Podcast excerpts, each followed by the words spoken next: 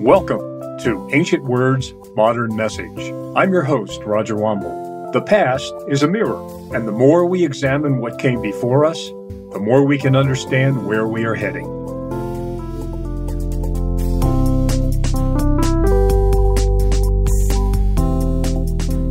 In this episode of Ancient Words, Modern Message, Roger Wambold shares thoughts from the heart and personal experience regarding the war in Israel. He directs attention to the quest for real and lasting peace and how it can be achieved. Join us and listen in to Bagelside Chat number two.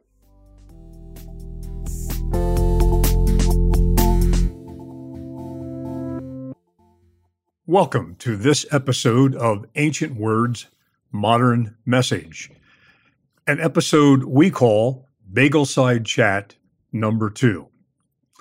I'm Roger Wambold, your host, and I thank you for tuning in to this episode. You might recall that some episodes ago, when we introduced Bagelside Chat number one, I mentioned that it was the practice of President Franklin Delano Roosevelt during a period of time between the years 1933 and 1944 to broadcast a series of informal talks to the American people, which he called fireside chats. It was President Roosevelt's purpose to, through his fireside chats, provide encouragement to the American people at a very difficult period of time in their history. But in addition to encouragement, to also provide information about the status of things, particularly the status of the war. And in some cases, to actually correct misinformation that was circulated. Well, we don't call these chats fireside chats because I'm not sitting next to a fireside, but rather we call them bagel side chats because on occasion I might have next to me as I speak into this microphone a bagel with cream cheese, maybe a cup of coffee. But in any case, our purpose is similar to that of President Roosevelt.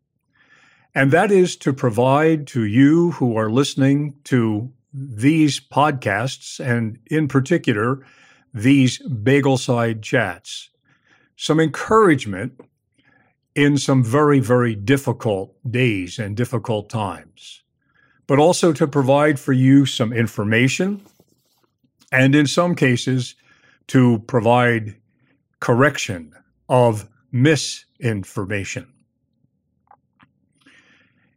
It was Saturday morning, October the 7th.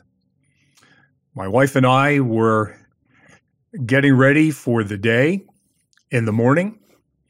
I was having my first cup of coffee when we received a text from a friend who asked how we were feeling about the news that was reported regarding an invasion in Israel. Of course, immediately I turned to a number of news sources, television broadcast news, and online sources to hear the report of the horrific invasion by the Islamic militant group Hamas across the Gaza border and into southern Israel. The result, of course, of that invasion and the hours which followed was unspeakable in terms of the magnitude of the terrible things that took place and were done.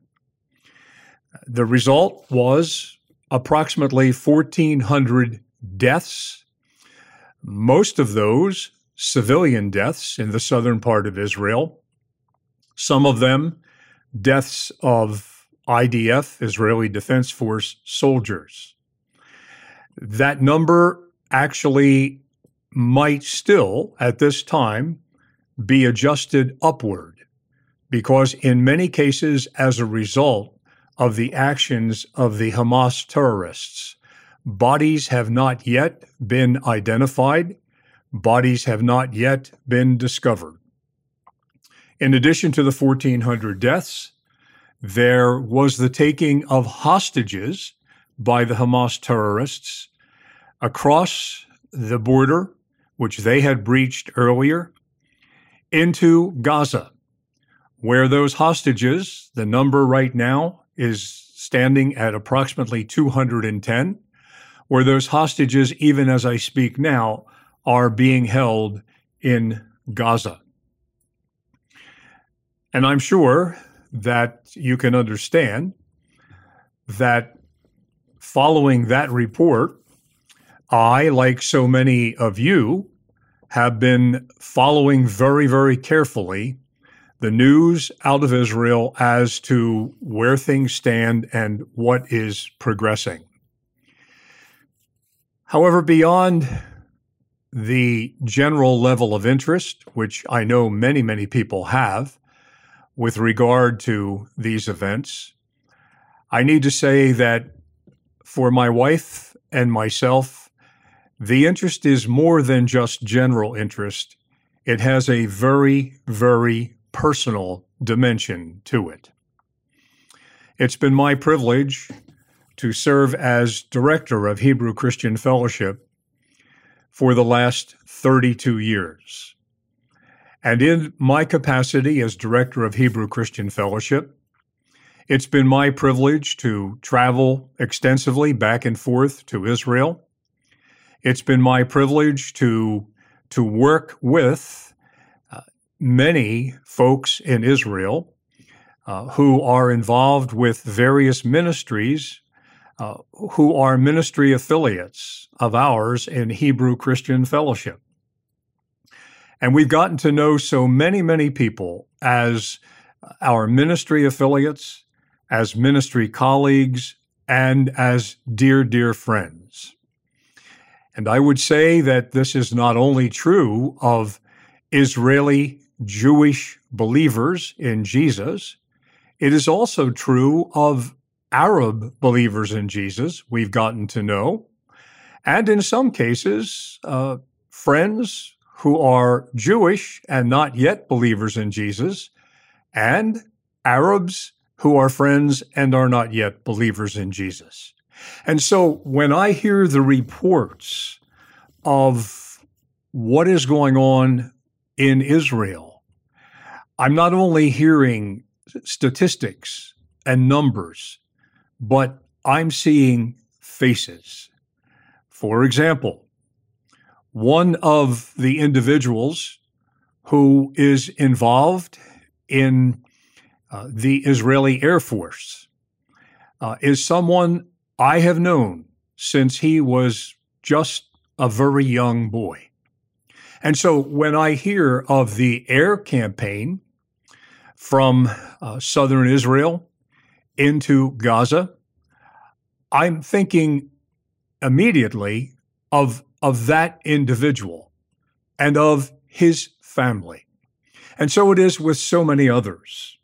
No doubt many of you hearing this podcast have heard that uh, many of the Israeli men and women uh, who had already completed their active service in the Israeli military sometime before were called up immediately after Saturday morning, October the 7th. Uh, they were reservists who were activated. And in fact, 360,000 reservists were activated and are presently in active duty, in addition to the many, many IDF, Israeli Defense Force soldiers, and IAF, Israeli Air Force uh, members who are serving at this time. The fact is that the many congregations of Jewish believers that uh, are throughout Israel have lost many members of their congregation uh, in the sense that they are now uh, unable to be involved with the congregation because they are now in active duty either in the southern part of Israel, uh, close to Gaza, or in the northern part of Israel, or in other places in Israel at this very critical time, providing security. Uh, the result is an enormous challenge to these congregations in Israel.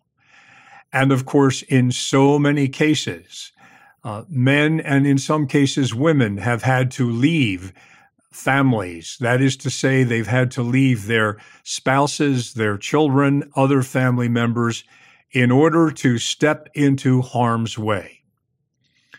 As it now stands, there is no way of knowing how long this uh, present situation is going to continue or how it is going to be resolved.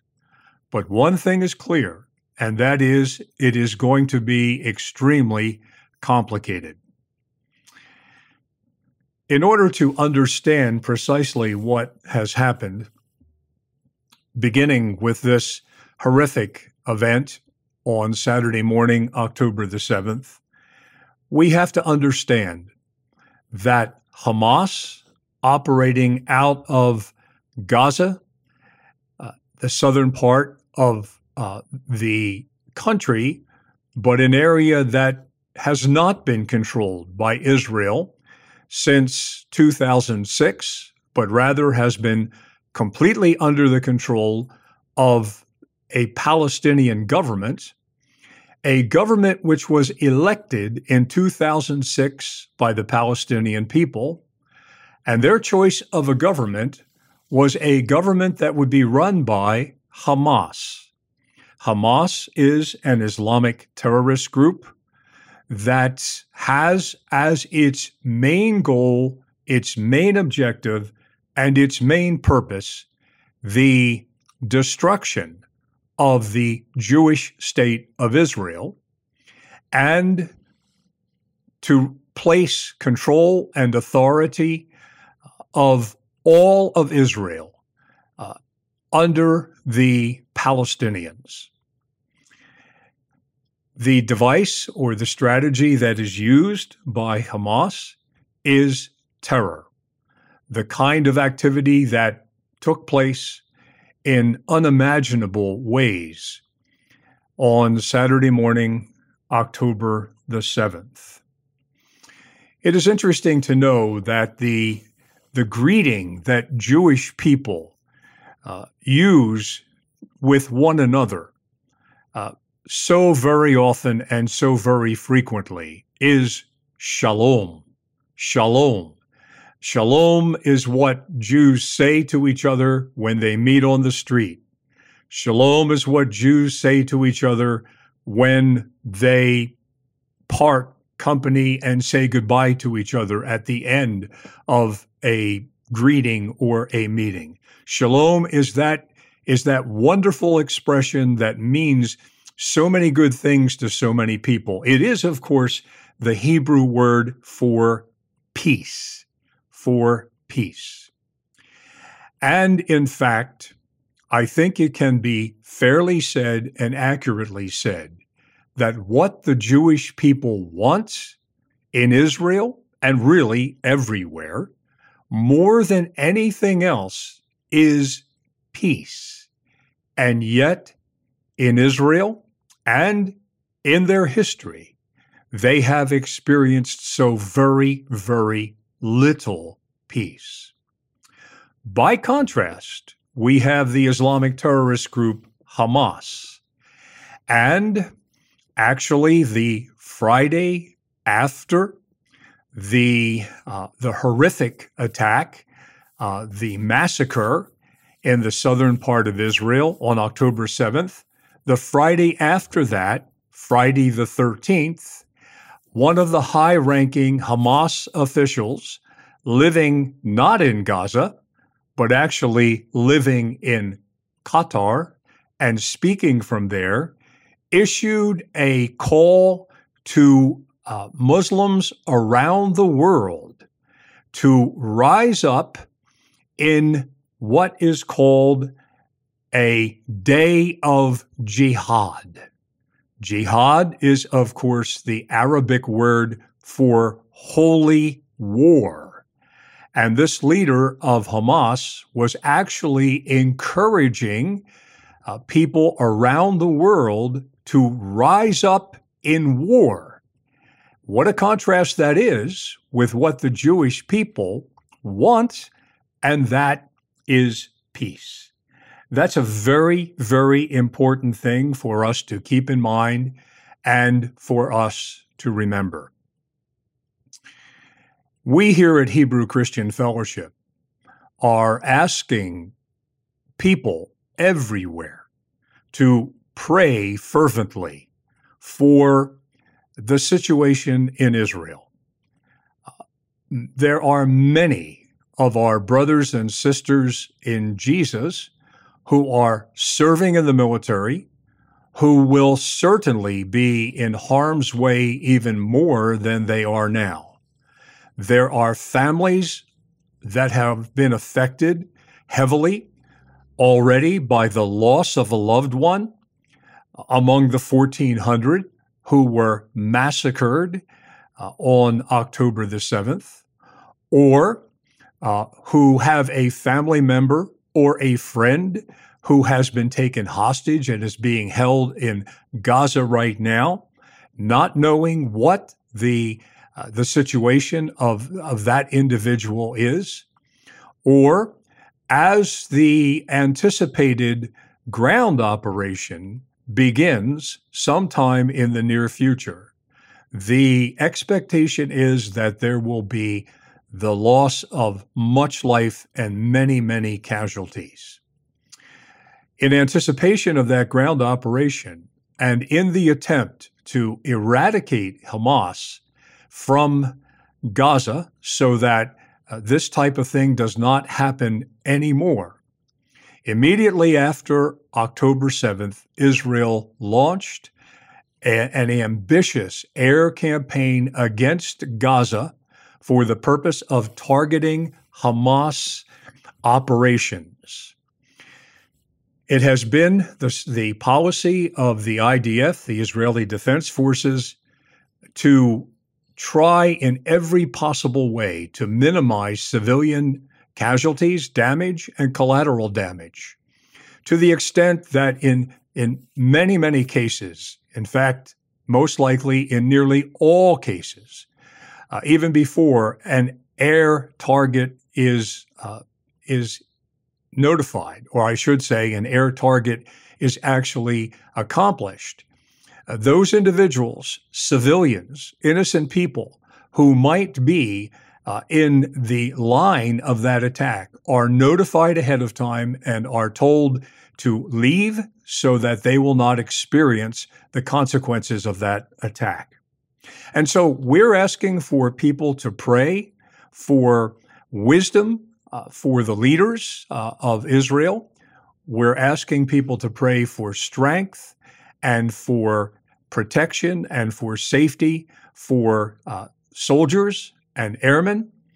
And we are asking uh, for strength and even help for the families, many of whom have been displaced for various reasons and have some very real physical needs. But we're asking prayer not only for the Israeli Jewish people, but we're asking prayer for Arabs who are living within Israel. And also, we're asking prayer for the, the civilians, innocent people who are not associated with Hamas in Gaza. Many of them have had to flee their homes as refugees and our prayer is that a situation would be established when Hamas is driven out of Gaza that will result in the uh, in the bright future of the the, the people of Gaza. Since 2006, when uh, government has been handed over uh, to the Palestinian authorities over Gaza, The plight of the people of Gaza has been extremely uh, desperate and, and very deplorable conditions. And so we're praying that the future would be better for the residents of Gaza. As we think about the question of peace, it's important that we understand that with regard to the to the scriptures that there are really two kinds of peace that the Bible talks about. One is world peace. And of course, this is the kind of peace that many, many people want. It's the kind of peace that uh, the Israelis want. It's the kind of peace that many, many people want. And that is a cessation of war and hostilities so that people can just live in their own situation and community and prosper in various ways and not uh, not fear the prospect of looming war. Uh, this is the kind of peace, world peace, that the prophets talk about, the Old Testament prophets. For example, the prophet Isaiah in chapter 2, verse 4, talks about this peace, and he says this And they shall beat their swords into plowshares, and their spears into pruning hooks. Nation shall not lift up sword against nation, neither shall they learn war any more. In a similar statement, the prophet Micah in chapter 4, verses 1 and 3, uh, talks about this kind of peace, world peace, when he says, But in the last days it shall come to pass that the mountain of the house of the Lord shall be established in the top of the mountains and it shall be exalted above the hills, and people shall flow unto it. And he shall judge among many people and rebuke strong nations afar off. And they shall beat their swords into plowshares, and their spears into pruning hooks. Nation shall not lift up a sword against nation, neither shall they learn war any more. It is that peace, world peace, that so many people crave today, but the Bible talks about another kind of peace. And that is inner peace. Inner peace. It's the kind of peace that Jesus talked about when he said to his disciples, as recorded in John 14, verse 27, Peace I leave with you, my peace I give unto you. Not as the world giveth, give I unto you. Let not your heart be troubled, neither let it be afraid. The Apostle Paul is also referring to that kind of peace, inner peace, when he says in Philippians chapter 4, verses 6 and 7 Be anxious for nothing, but in everything by prayer and supplication with thanksgiving let your request be made known unto God, and the peace of God, which passeth all understanding, shall keep your hearts and minds through Christ Jesus. Paul talks there about a peace which passes all understanding, a peace that is different from anything that comes from any other source the kind of peace that Jesus talks about when he says it's a peace that is not as the world giveth, but a peace that is different. Then there's Colossians 3, verse 15, where again the Apostle Paul writes, uh, in this case to the church, the believers in Colossae in Asia Minor, and let the peace of God rule in your hearts to which all ye are called in one body, and be ye thankful. Those are two different kinds of peace world peace and inner peace. But what they both have in common is that both are dependent upon Jesus. The scriptures make it very clear to us that there will not be real peace world peace, absolute peace on earth until Jesus returns in power and glory. That's why the prophets say that this world peace will come only in the last days when the house of the Lord is exalted upon the earth. And so, as much as the citizens of the world want real, lasting, permanent peace, the truth is that there will not be any real, lasting world peace until Jesus returns. Now, we, of course, hope and pray that between now and that time when Jesus returns, there will be long, extended periods of peace upon the earth. They will not be permanent, but we pray for those times. And so we are praying that these conflicts that are going on right now in Israel and in other parts of the world will come to a conclusion and there will be a period of peace for the people involved. But then this other kind of peace, this inner peace, is different because Jesus said that this is a peace that is different and the fact of the matter is, this is a peace that does not depend upon world peace or what is going on around us, but it is a peace that comes from within, a peace that passes understanding.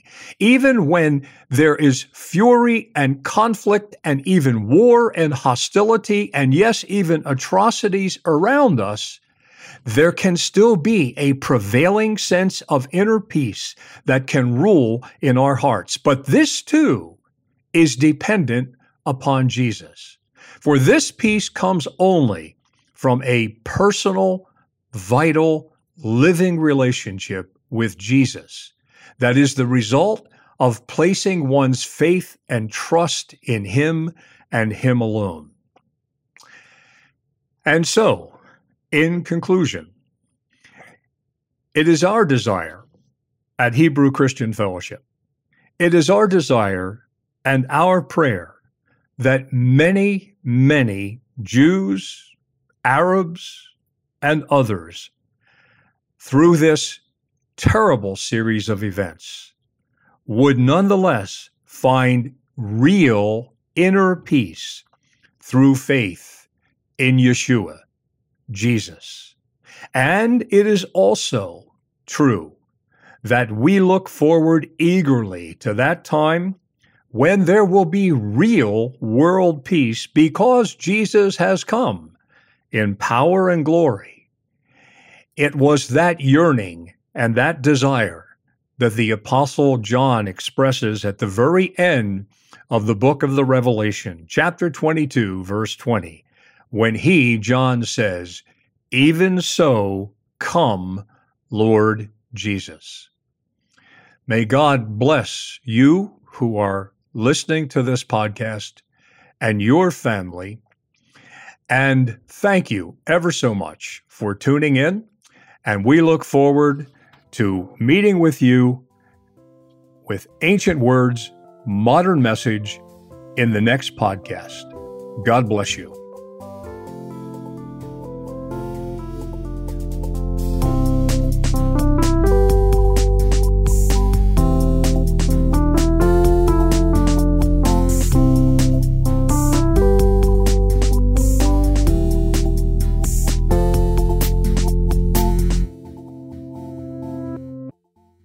Thanks for listening to Ancient Words Modern Message. You can expect a new episode every other Monday, so please join us again.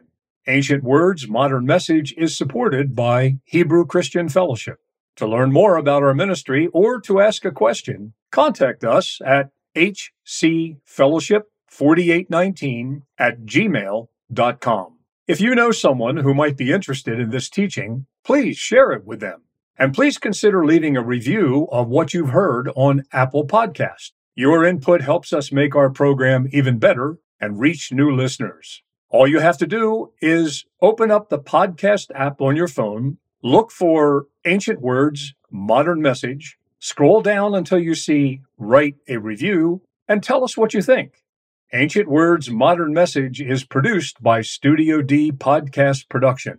And I'm your host, Roger Wambold, reminding you that the Word of God is living and active. Until next time, showers of blessings on you and those you love.